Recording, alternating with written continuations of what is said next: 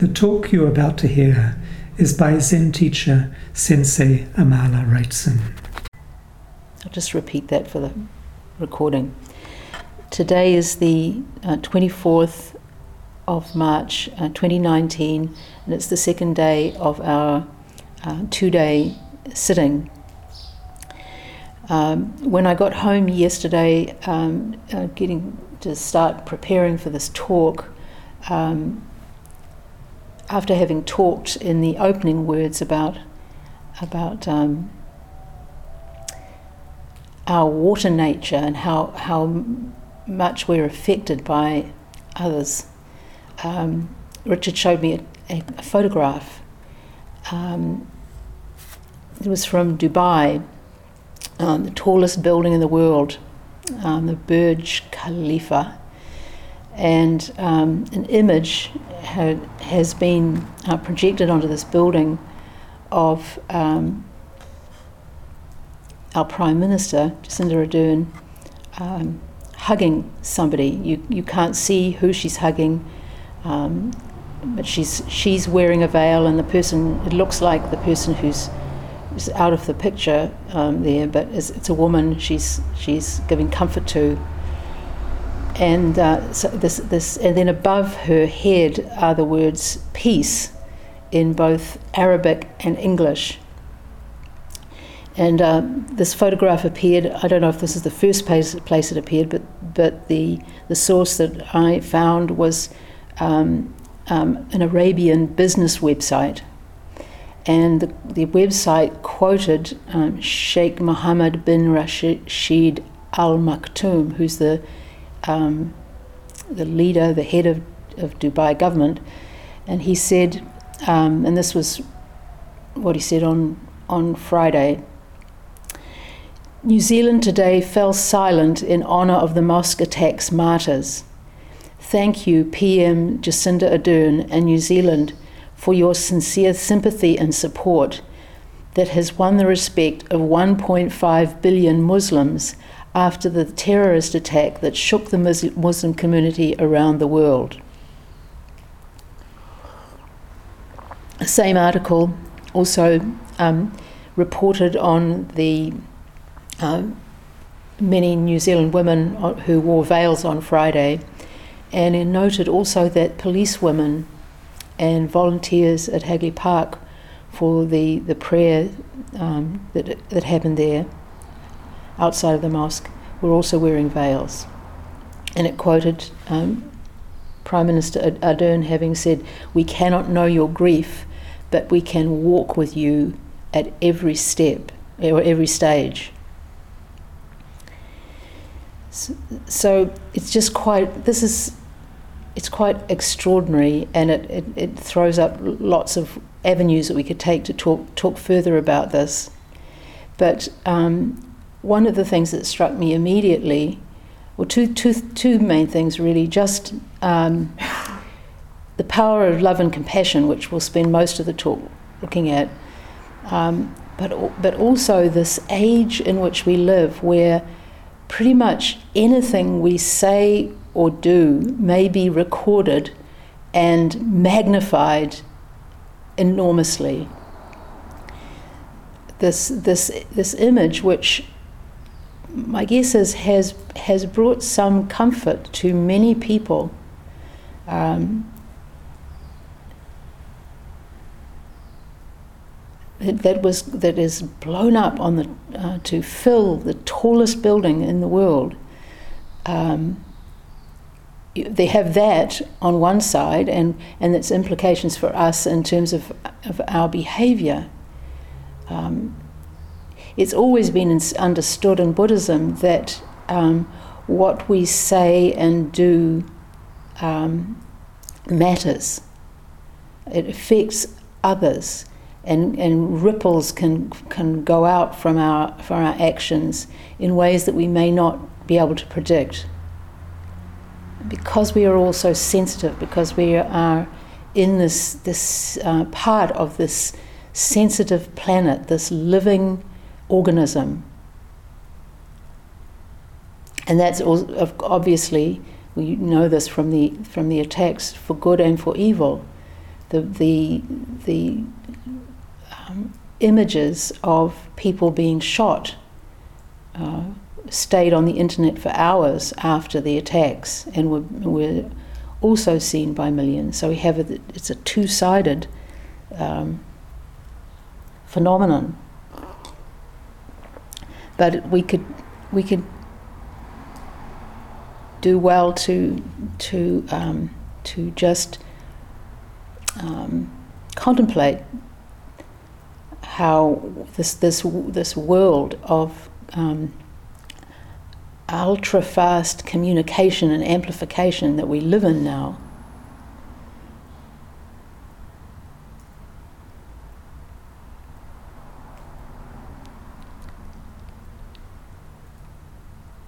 The, the two phrases that that um, that came to me on seeing seeing this this very powerful image, perhaps made more powerful by the fact that we can't see the face of the person that Jacinda Ardern is, is hugging. So in a sense, we can we can we can put ourselves in there as being the one who's hugged in this in our moment of of uh, maybe confusion and anger and fear after this event. But of course, the the the effect that this hug and the many hugs that have happened over this last week or so have had on the on the people who are closest to the to the massacre, who have lost members of their families, friends. Um, this is where it's it's most important. Of course, it doesn't doesn't wipe out what they're going through, but perhaps can make it a little bit easier to bear for us, for our grief to be acknowledged and seen um, is so important and for the words that are spoken to be not be empty words. This is where the gesture of, of hugging somebody is so eloquent that it's, it's we, we are expressing with our bodies, not just with our tongues, our um, affirming our um, non separation from those who are suffering. And I think it's fair to say that the, the, there has been a real acknowledgement of this in terms of, of the, res- the, the response by um, the Prime Minister and others, and the way in which the Prime Minister's Im- immediate response has, has allowed others to respond in a similar vein. It could have been different. Often, after an event like this, people are confused, they're scared, even those at a distance, and they may, may not know what to do, but because of Ardern's initial response, we've seen um, a response across the country of um, expressing compassion. I went to the mosque, as I mentioned yesterday, um, in Ranui on Friday night, and um, it was it was an extraordinary experience. Just, just hundreds and hundreds of ordinary people just coming and, and saying, "We love you, we love you" to the to the uh, people in the mosque, and the people in the mosques um, responding to that with, with, with open arms and welcome and, and, um, and an incredible example from them too of um, patience. You know, people saying we, we, um, we don't um, bear ill will towards the killer, even, even thanking him in, in different ways, in a kind of defiant manner, but, but extraordinary. Um, and this is even people who've lost family members saying this. So it's on all sides. It's been it's been an extraordinary process. So the two, coming back to what I mentioned before, two two kind of sayings that that came to when I first saw this, this photograph of this building in, in Dubai, where, where one is biblical perfect love casteth out fear. And, um, and the, the second one is, is a, um, from uh, Tibetan Buddhism placing our fearful mind in the cradle of loving kindness. placing our fearful mind in the cradle of loving kindness. I think this one is even a little bit better than casting perfect, perfect love casteth out fear, because that first statement, imagine you have to somehow get rid of your fear, cast it out as if there was somewhere where it could be cast out to. It's like trying to throw things away. Where is away? Um, so the second one captures it more um, profoundly, I think, pa- placing our fearful mind in the cradle of loving kindness.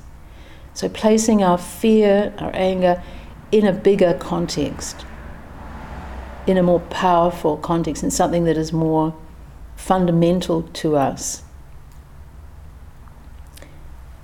And I think really um, we have been led in, in this last week or so, whole country has been, in a sense, um, practicing to one degree or another um, metta and karuna, the two first of the, of the four Brahma Viharas or divine abodes. Um, these are seen in Buddhism as um, the highest states we can attain while kind of still in the realm of form, you could say. They're also sometimes referred to as the, as the four immeasurables. And, and they are metta, uh, in, in Sanskrit, metta in Pali, meaning loving kindness or wishing happiness for all beings, being interested in the, in the well being of all beings. And then karuna, um, compassion, usually translated compassion, and it's really just a, a, a variant of metta. Um, it's metta in response to suffering, so wishing to relieve beings of their suffering. And then the, the um, other two are mudita, and that's love. Again, it's just an, a variation on metta, but this time in response to good fortune. When you see others experiencing good fortune and happiness, um, to um, rejoice in that. And then the fourth one, upekkha or upeksha, depending on the, the Pali or, or Sanskrit, which um, means love for all equally so, um, extending the same open heartedness to, to everyone, both people closest to us, um, dear to us, and people we, we don't know, um, just maybe people we see on the street or when we, we're driving around and we see in, inside other cars or um, people in distant lands as well. Um, to to to have a hard, open heart towards them, just as much as we have to people close to us or people in our own country. And that's really the that's really the pinnacle of this. Um, and um, pretty rare.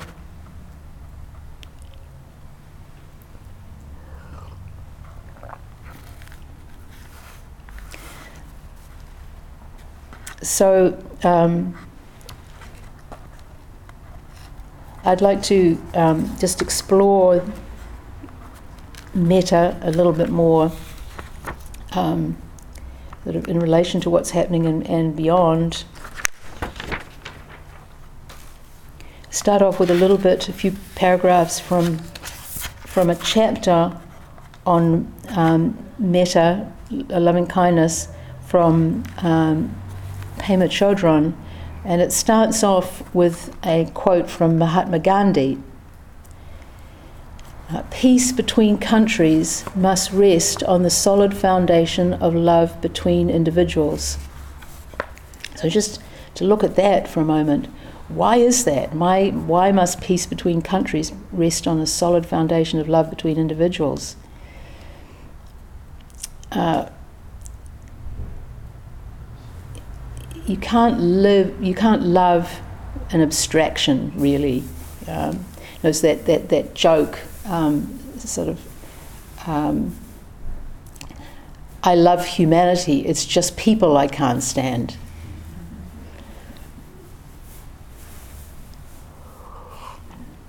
True love, um, and we're talking here about about metta or aroha, or in, in Christian terminology, you might say caritas. So we're not talking about here about romantic love, which does involve a lot of, often, a lot of blindness and projection. But if we say true love, it, it's based on, on understanding, on ex- uh, experience, direct experience of, an, of another.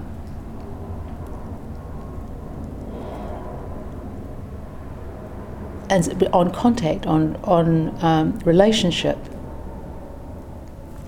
On the other hand, we can and we often do um, hate or fear abstractions. Our, our hate and fear can, can come from basically from our um, delusive thinking. So, the creations of our minds. The the uh, the manifesto of the the killer was um, somebody sent me some extracts for, for from it, and it was, it's full of uh, untruths, distortions, bits of tiny little bits of history that have been interpreted this way or that. So deeply delusive.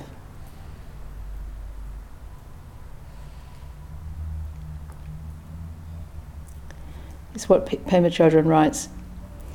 Our personal attempts to live humanely in this world are never wasted. Choosing to cultivate love rather than anger just might be what it takes to save the planet from extinction. What is it that allows our goodwill to expand and our prejudice and anger to decrease? This is a significant question. Traditionally, it is said that the root of aggression and suffering is ignorance. But what is it that we are ignoring? Entrenched in the tunnel vision of our personal concerns, what we ignore is our kinship with others. What we ignore is our kinship with others.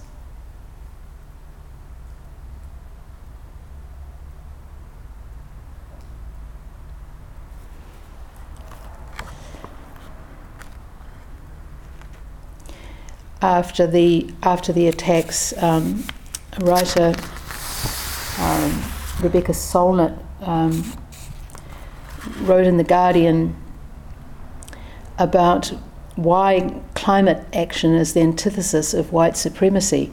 I think there were probably quite a few people after the the attacks who were mourning in different ways. The the one of the sort of um, casualties of the attacks, which was the um, the news about um, the um, all the demonstrations across the globe um, against climate change by school kids. Um, in Christchurch, where the where the kids had to get, go into lockdown when the when the attacks occurred, and in more than um, 1,700 other cities around the world. Imagine um, 1,700 places in the world where, where kids were, were speaking out against the climate crisis and, and demanding that our governments make a, a, um, a real response to it. This is another example of the, of the, of the way in which uh, more and more we're getting to see, it's always been the case, but we're now getting to see so clearly how um, the whole planet is one organism. Human and non human beings.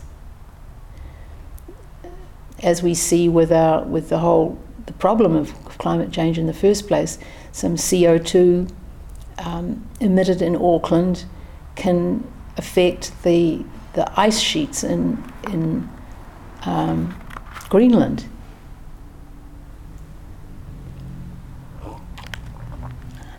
how we behave here um, can affect somebody we don't know in a distant country.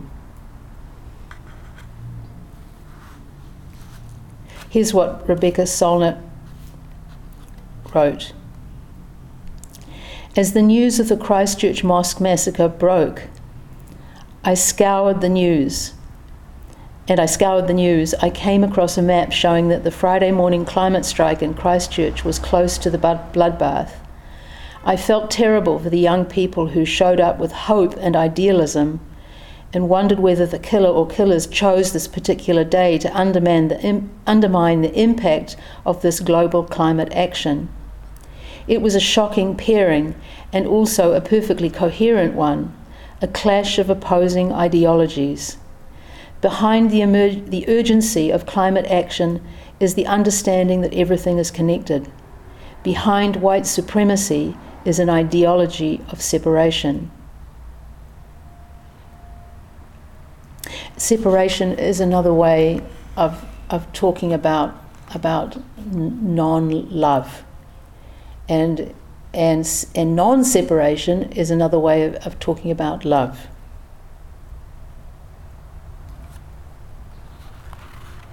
And uh, in our Zen practice, to to affirm in our in our actions, moment by moment, the truth of love, the truth that we are intimately connected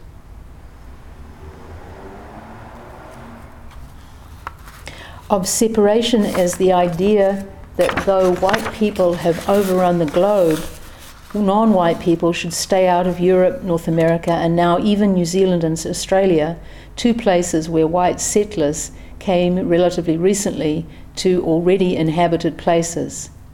As a fantasy, again, talking about white supremacy, as a fantasy of resegregating the world.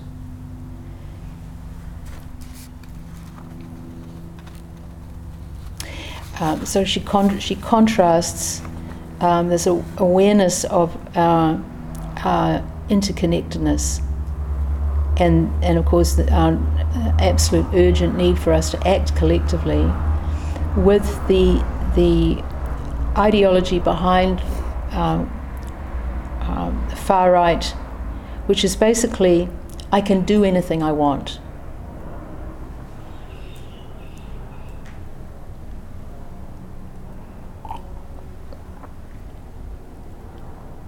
It's the programmed myth that we can each protect ourselves with a weapon, when in re- reality, we're all safer with them out of our societies. It's the idea that we can deregulate the hell out of everything and everyone can just look out for themselves, whether it's food safety or infrastructure safety or air and water quality. To kill someone, you have to feel separate from them and and she goes she goes on to talk about this. One of the one of the things that I think has has reinforced people's sense of the sincerity of um, Jacinda Ardern's reaction is the the the speed with which she has started to get gun control measures into place. She's not just expressing sympathy, but backing that sympathy up with with um, actions, with decisive actions um, Rebecca Solnit asked um, Hoda Baraka about what had happened. Hoda Baraka is uh, Muslim and also um, 350.org's global communications director.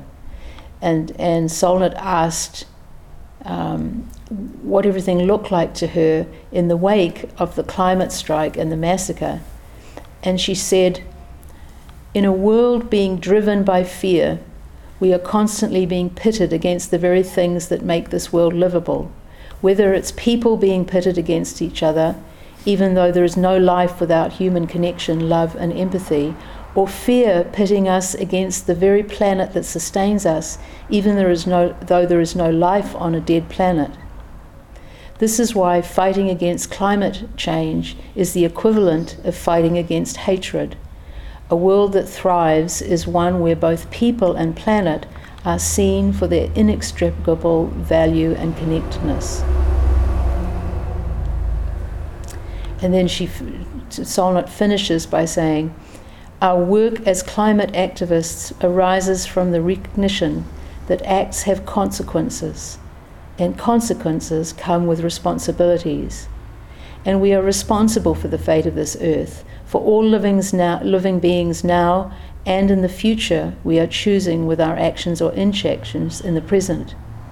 But also from the recognition that ecological connectedness contains a deep beauty tantamount to love.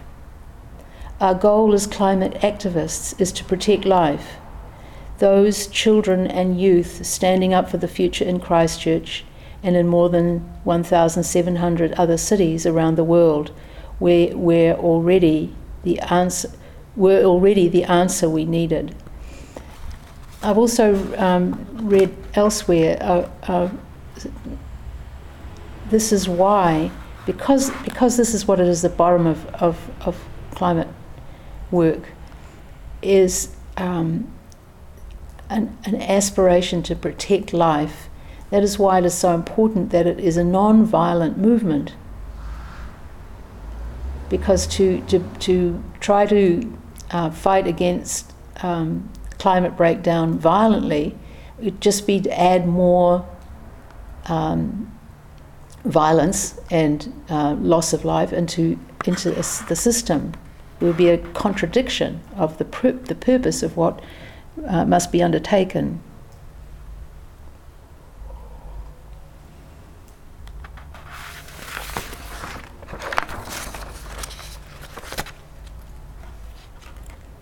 So um, Pema Chodron continues.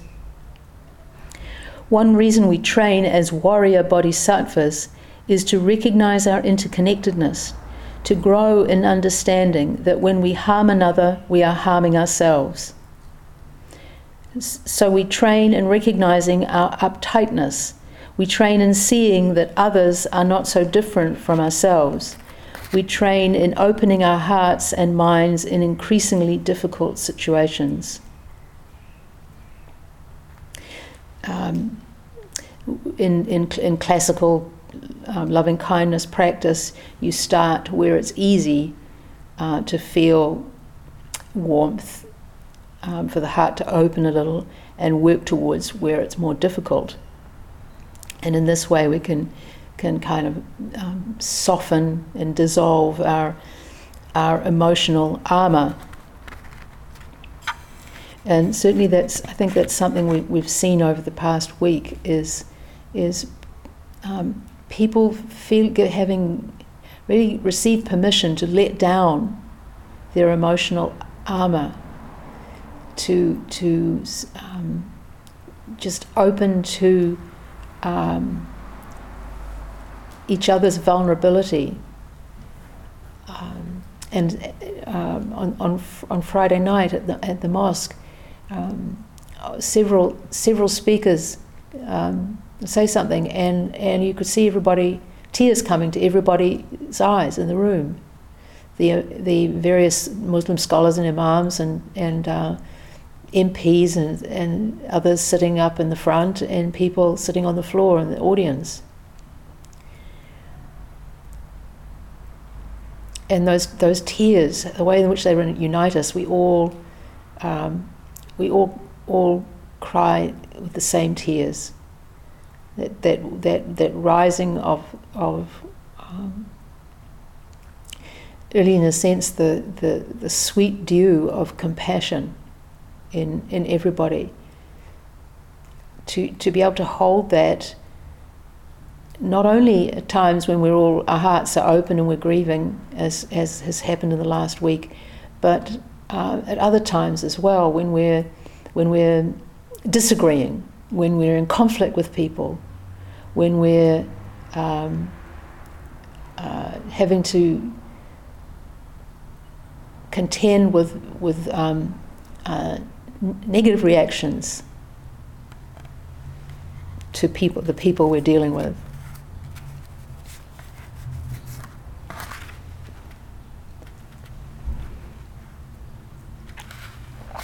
This is a point made by um,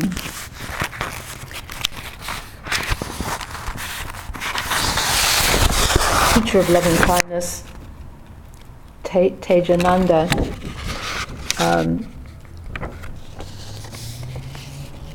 he talks about metta as a, as a positive emotion. Um, is a skillful, a skillful um, mental formation, we would say in technical terms in, in, Buddhism. But he makes the important point that um, is not about feeling good necessarily. Um, that may be an outcome at times, but it's not that we're trying to cultivate um, pleasant or nice feelings in relation to always to, to others or to ourselves. Um, whether we experience something um, as pleasant or unpleasant is, not something that we can change with our will. If we say we're, we we have an aversion to a particular sound, then that's not something we can can um, change with our will. Where we have freedom is that is how we react to that unpleasantness, and this this can um, have quite a bearing on our on, on possibly, possibly on our uh, work in climate change or other issues. To we may often be in a situation where um, people are doing or saying things that we disagree with, and that get, may give rise to unpleasant feelings in us. And it's how we deal with that. Can we can we stay in in a in a an attitude of loving kindness in the midst of of uh, unpleasant, uncomfortable feelings? He later says, um, he or she, note that the basis of metta is friendliness, not friendship. That is, we are training ourselves to be friendly to all beings, not to think in terms of all beings could actually be my friend, which they can't.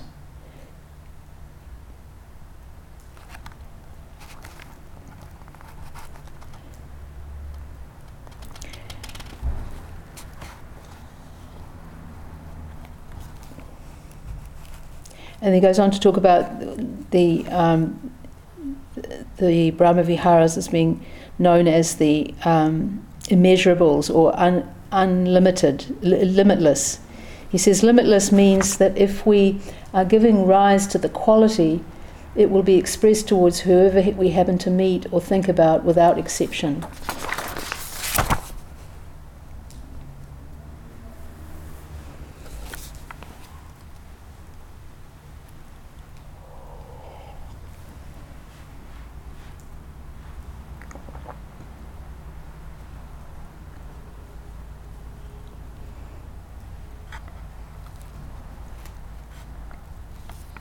A related misdirection people often take when doing metta bhavana, it's a cultivation of metta, is to think that unless they have some kind of powerful experience, um, uh, emotion or feeling tone, then it isn't really metta and they have failed to do the practice properly.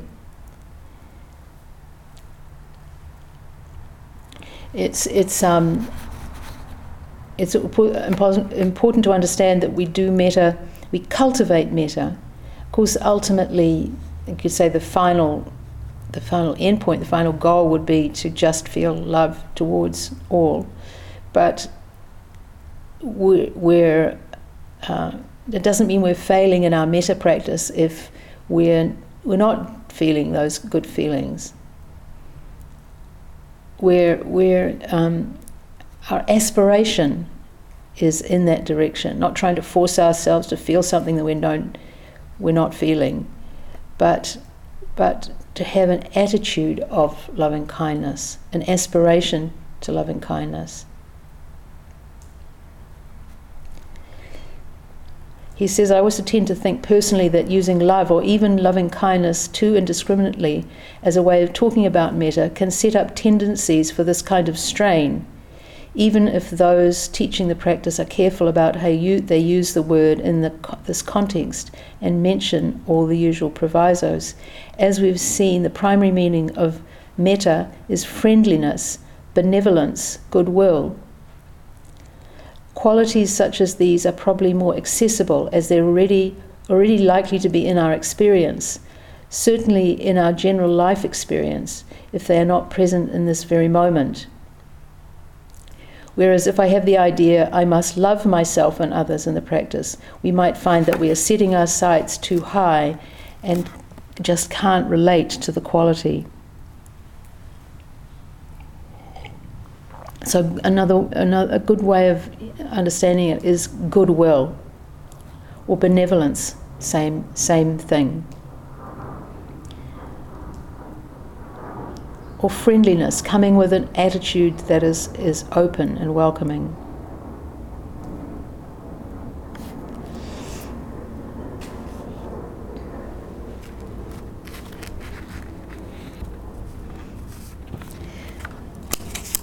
it's something we've, we've talked about many times, um, is, the, is the way in which we, Westerners, uh, or is it whether it's people who come from um, societies in which c- consumerism is the strongest voice, um, we struggle with feeling loving kindness towards ourselves.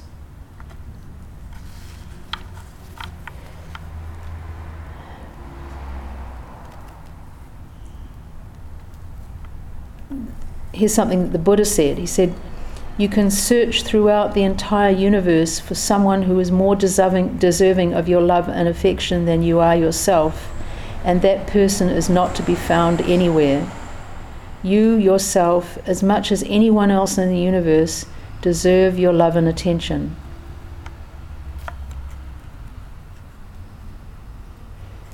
it can be very hard for, for us to, to really believe that, and we can, we can, really, we can really struggle with, um, with unloving thoughts towards ourselves. Um, How do we work with that? Came across a little piece um, from Buddhism Now, this goes back to 2014, called The Practice of Metta and the English Problem. This is by somebody called John Askey. And um, it's set, it's, it's, it's from an Englishman's point of view. Um, so, and it's a bit, it's a bit extreme and, and kind of humorous. Uh, but since we since we have some of this this um, many of us have have uh, uh, connections back to to um, English uh, culture. Perhaps even though it's a little bit extreme, we can we can uh, get some something from what he says. So he tells a story. The venerable Anuruddha had a problem and this is not the Anuruddha of the time of the Buddha, but a, a, a, a teacher of metta today. The tried and tested methods, of teaching metta, loving kindness practice, did not seem to work with the English. There had to be a solution. The Venerable Anuruddha sat down and went over the facts. The metta practice rests on the basis of loving oneself, or at least liking oneself. Without this step, no, no further progress is possible, either in the metta practice or in the practice of any of the Brahma Viharas. And then he, he describes them as, in an, um, parentheses, the mortar of holy life, what holds it together, you could say. And with the English, the men at least, this first step was proving very difficult, if not impossible. For the English, the idea of an exercise which begins with loving themselves, or even liking themselves for that matter, is almost anathema. We are heirs to a terrible affliction, unable to give our affection to anything but dogs, cats, budgerigars, and back gardens. there is a deep, deep resistance against liking oneself. It's the veritable dustbin of emotion. The average Yorkshireman would commit harakiri rather than even speak of it. Anyone who would admit to a thing like that has reached the final appallingness. Narcissus did it, and you know what happened to him. It's the most awful indulgence known to the average Englishman, almost as bad, as the mayor of Bradford once memorably said, as kicking a dog. I once attended a metta retreat run by a venerable bhikkhu who, by halfway through, had begun to address most of his remarks to the ladies in the retreat. When asked why this was so, he said, The men are just not responding to anything I say. He was unaware that he had committed the unpardonable sin of telling a bunch of Englishmen to tell themselves, I love you. Most of them turned pale, and one told me later that he found himself hating everyone horribly. His new mood was apparently not improved by Tiger, the monastery cat, who proceeded to dump a still living mouse in the midst of his meditation cushion, kill it, and then eat it. The problem seemed insuperable, but the venerable Aruna, Anuruddha had been a master builder in Ceylon and discovered that nothing is at all imp- impossible if you give a little time and space to it. So he's a man of resources. Uh, he commented, um, the Venerable Anuruddha commented also that um, in Ceylon we must do more wisdom practice, but here we need more metta.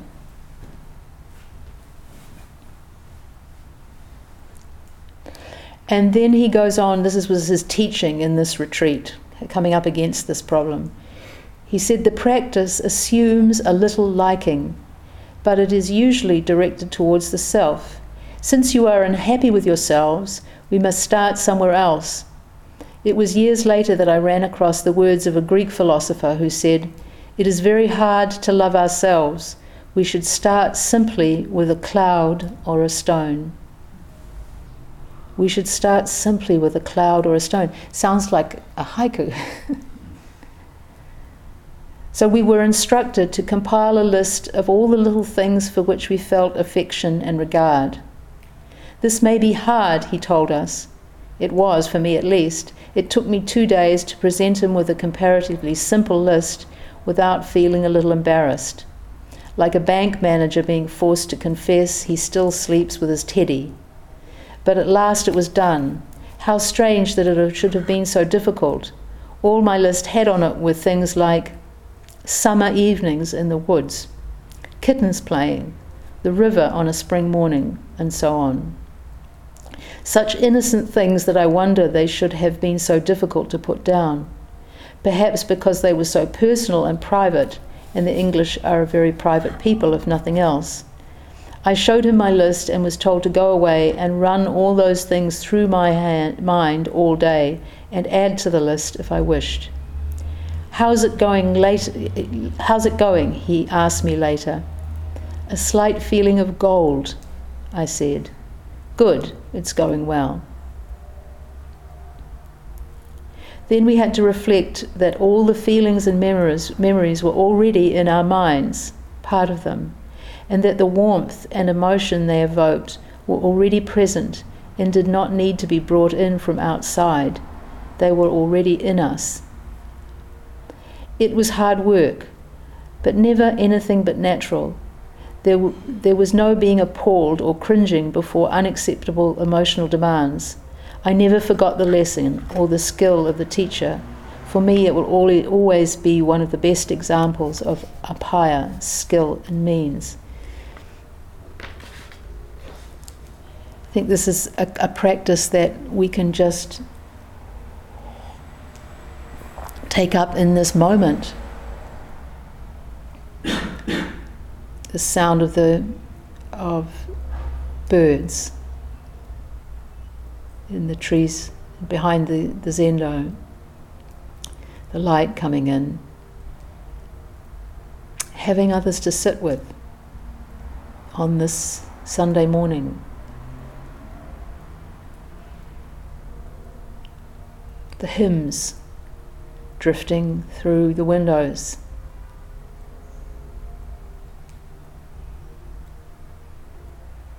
our breath coming and going.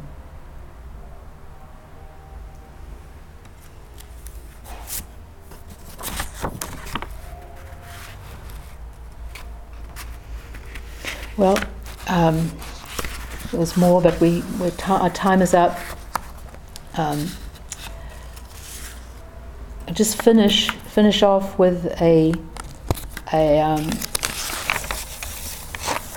Vajrayana prayer that um, relates to the four immem- immem- immeasurables. In the Vajrayana tradition, they put um, they put the fourth one first, upeksha, and then it goes uh, metta, karuna, mudita. There's a there's a verse for each of these.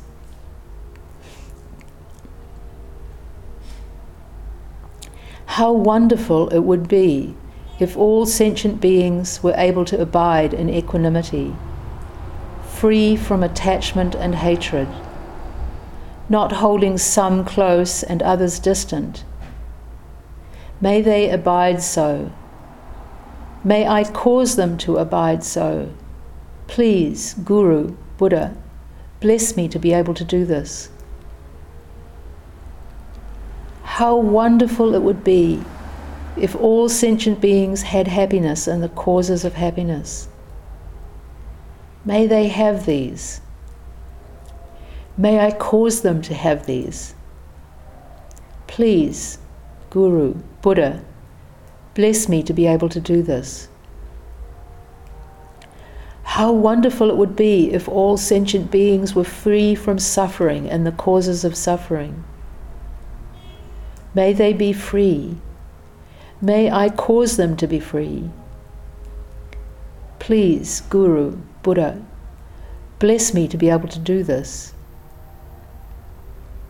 How wonderful it would be if all sentient beings were never separated from higher rebirths and liberation's excellent bliss.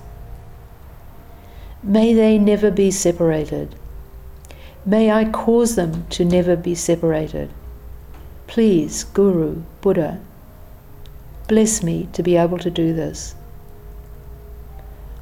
We'll stop here and recite the four vows.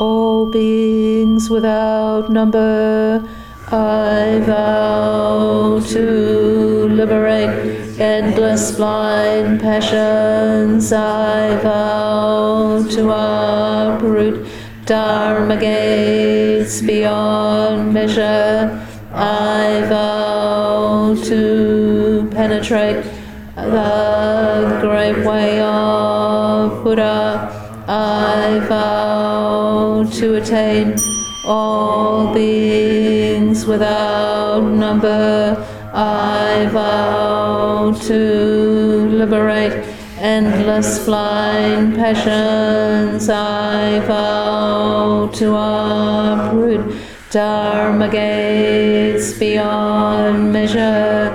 I vow to penetrate the great way of Buddha. I vow to attain all beings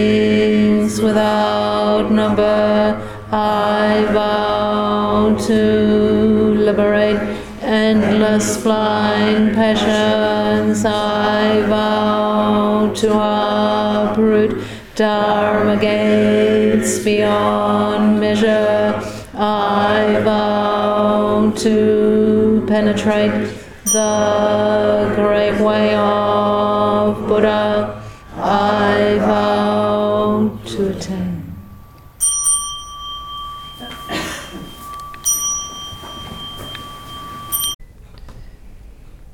The teaching you have received is offered freely.